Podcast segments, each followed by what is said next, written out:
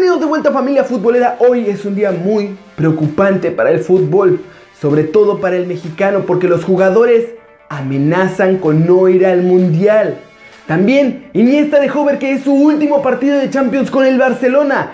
Vamos a hablar del nuevo equipo de Balotelli. Las Chivas cumplieron el objetivo. América se nos quedó en el camino. Memo Ochoa habló de cómo lo rechazó el PSG.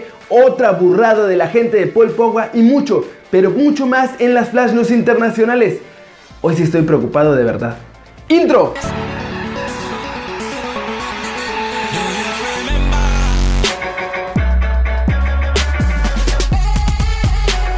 Andrés Iniesta medita salir del Barcelona y la eliminación de la Champions League parece haber marcado el fin de su participación en el torneo con la elástica blaugrana. De hecho, al pasar por los micrófonos de la zona mixta, el mancheguito confesó que le dolió más la derrota porque pudo haber sido su último partido. Y obvio, el corazón de muchísimos blaugranas se rompieron aún más. Barcelona jugó uno de sus peores partidos en la historia de la Liga de Campeones y desperdició una ventaja de 3 goles. Y así fue como la Roma hizo el milagro ante uno de los favoritos en el torneo. Para Iniesta, que dicho sea de paso también jugó muy mal, la eliminatoria se definió por la falta de reacción, pues en Barcelona cometieron muchos errores, luego no se adaptaron al partido que les estaba planteando la Roma y además se quedaron sin capacidad de reacción en la segunda mitad.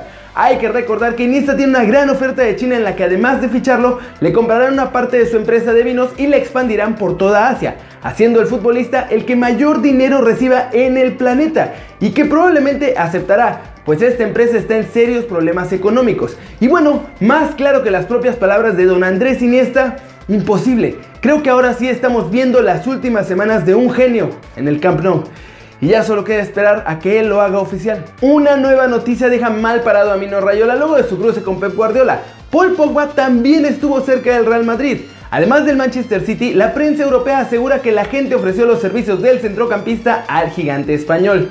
El flojo rendimiento del francés bajo las órdenes de José Mourinho hizo que su representante trate de colocarlo en cualquier otro equipo grande. Luego de que el técnico del City confesara que le habían ofrecido a Pogba, ahora los reportes indican que el Real Madrid fue el otro club que descartó el fichaje del francés. A pesar de haber sido el fichaje más caro de la historia del United, el jugador estuvo cerca de salir de Old Trafford por la puerta de atrás. Ah, que mi Paul Pogba, su agente le está dejando muy mal parado, pues es raro que este tipo de movimientos pasen sin que el jugador sepa nada. Y que estén saliendo a la luz este tipo de ofrecimientos dejan claro que la cabeza del francés ya no está en Manchester United. En parte lo entiendo, pero en parte la mejor forma de interesarle a otros clubes es jugando mejor en la cancha, compadre, no jugando en redes sociales. Eric Toer, el dueño mayoritario del DC United de la MLS, está dispuesto a vender sus acciones y el nuevo grupo inversor tiene en mente fichar a Mario Balotelli como su jugador franquicia. El grupo encabezado por Jason Levien, actual socio del club, y el empresario multimillonario Patrick Sun Seong piensan contratar a uno de los tres jugadores franquicia para el próximo mercado, según información de Sports Illustrated. La información de esta revista asegura que desde DC United se comunicaron ya con Mino Raiola, el agente del italiano, y ya hubo un acercamiento con Mario Balotelli. El delantero italiano finaliza su contrato con el Niza al final de esta temporada y estaba a la espera de ofertas que según su agente son cuatro del fútbol europeo, pero también el club confirmó el interés del DC United. El delantero ha anotado 14 goles esta temporada, pero no tiene una buena relación con el técnico Lucien Fabre y no renovará su vínculo con el cuadro francés. ¿Se imaginan a Balotelli en la MLS?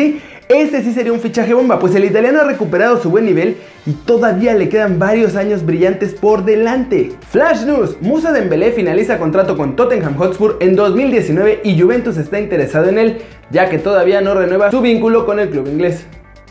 Rodolfo Cota fue el héroe ante el New York Red Bulls, pero no podrá jugar el primer partido de la final contra Toronto por acumulación de tarjetas.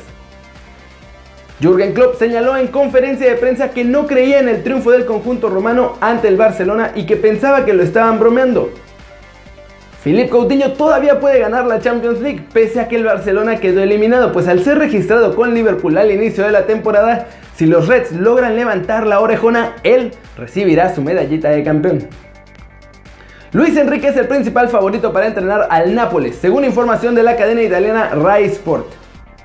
El Atleti ofrecerá a Griezmann 17 millones al año para que siga. Así subraya Mirror. Los dirigentes rojiblancos harían un esfuerzo por subirle el salario a cambio de que se quede en el Atlético de Madrid. Toronto eliminó a América en Conca Champions y para celebrarlo publicó un video al estilo Super Mario para trolear a los de Cuapa. Medios franceses afirmaron este martes que Anthony Martial quiere dejar el Manchester United luego de quedar relegado a un rol secundario tras la llegada de Alexis Sánchez y Romelu Lukaku. Sus opciones PSG, Juventus y Atlético de Madrid. La FIFA está preparando un formato renovado del Mundial de Clubes para 2021 que contaría con 24 equipos participantes y se disputaría cada 4 años en tan solo 18 días. Chivas consiguió a puro corazón vencer al New York Red Bulls y llegar a la final de la Conca Champions.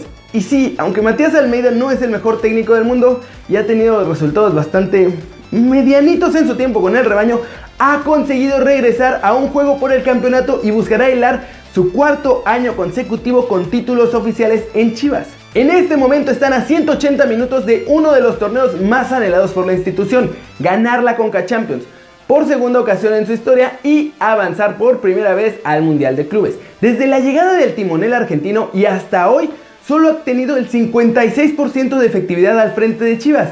Sin embargo, la realidad es que los tapatíos recuperaron la ideología de ganar títulos de manera recurrente. Solo hay que ver esto, desde 2015 no ha pasado un año sin que Chivas no levante un trofeo oficial. En 2015 inició su travesía triunfadora con la Copa MX del Clausura. El verano siguiente, en 2016, se erigieron como campeones de la Supercopa MX, el segundo título bajo la dirección de Almeida. En 2017 lograron el histórico doblete, la Liga y la Copa del Clausura, y ahora están a 180 minutos del primer título internacional bajo el mando del pelado. E insisto, en lo personal Almeida no me parece un técnico excepcional. Sus números generales son flojitos y hoy Chivas llega a su séptima final con el pelado y solamente han perdido dos de ellas. ¿Creen que puedan ganar la Conca Champions? Yo la verdad lo dudo, pero realmente espero que lo logren porque lo que menos quiero ver es a un equipo de la MLS ganándola. Ayer ya les había platicado que la Asociación de Futbolistas en México se está organizando para acabar de una vez por todas con el pacto de caballeros en la Liga MX. En principio, si no se llega a un acuerdo pronto, lo primero que va a pasar es que no se va a jugar la última jornada del torneo. Y ustedes pensarán, bueno, si algunos jugadores quieren hacer huelga por una jornada, quizá no sea suficiente para convencer a los dueños de los clubes de acabar con esta horrible mafia del poder. Pues bien, el fantasma Suárez se puso a investigar e incluso habló con un seleccionado mexicano en Europa, del cual por obvias razones no reveló su nombre. Y dice que si el hecho de perder millones por no jugarse la última jornada de la Liga MX no es suficiente presión para acabar con el pacto de caballeros, lo que los europeos han decidido hacer es no ir al Mundial de Clubes. Las palabras exactas del seleccionado mexicano fueron las siguientes. Ojalá que no tengamos que llegar a ese extremo. Para nosotros, representar a México es un sueño, un orgullo, pero no a costa de seguir permitiendo un acto indigno.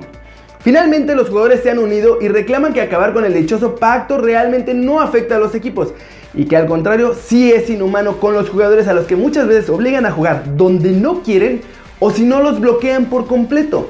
Parece que no importa el precio, pero finalmente el pacto de caballeros se va a acabar. Y la verdad, qué bueno que así sea. La gente de Marca Claro lanzó una miniserie llamada Sin Derechos en la que van a estar hablando con los mexicanos que precisamente están en el viejo continente. El primer capítulo de este show salió este martes y su protagonista fue Memo Ochoa. El portero de la selección nacional habló de su pasado, presente y futuro. Para él, aunque la gente aprecia su trabajo y la carrera que se ha hecho en Europa, todavía no se valora realmente el significado de todo lo que ha representado para México y que esto no va a pasar hasta que se retire del balompié. También aprovechó para revelar lo que sucedió tras el incidente con el Clembuterol en la Copa Oro y que le impidió fichar por el PSG. De acuerdo con Memo, fue un momento difícil e injusto, pues fue una situación que no estaba en sus manos controlarla. Al final, el París terminó firmando a Sirigu y lo que le dijeron fue que no podían firmarlo, que cómo lo iban a firmar en esa situación, pues no sabían si iba a poder jugar o no, pero sí sabían que iba a ocupar una plaza de extracomunitario y que si salía suspendido iba a ser un problema. Y al final, Memo se fue con el Ajaxio y el resto de la historia ya la conocemos todos, pero creo que tiene razón en el hecho de que no se valora lo suficiente. Salir como mexicano a Europa es difícil. Hacerlo como portero es el doble, porque los clubes no quieren gastarse una plaza de extracomunitario en esta posición. Y quizá todo el camino de Memo en el futuro termine por abrirle la puerta a nuevos guardametas mexicanos en el viejo continente. Y eso es todo por hoy, muchas gracias por ver este video, dale like si te gustó, métele el zambombazo, esa manita para arriba si así lo deseas, suscríbete al canal si no lo has hecho, ¿qué estás esperando? Este va a ser tu nuevo canal favorito en YouTube, dale click a la campanita para que le hagas marca personal a los videos que salen cada día en el canal. Yo soy Kerry Ruiz y como siempre, nos vemos la próxima. Chao, chao.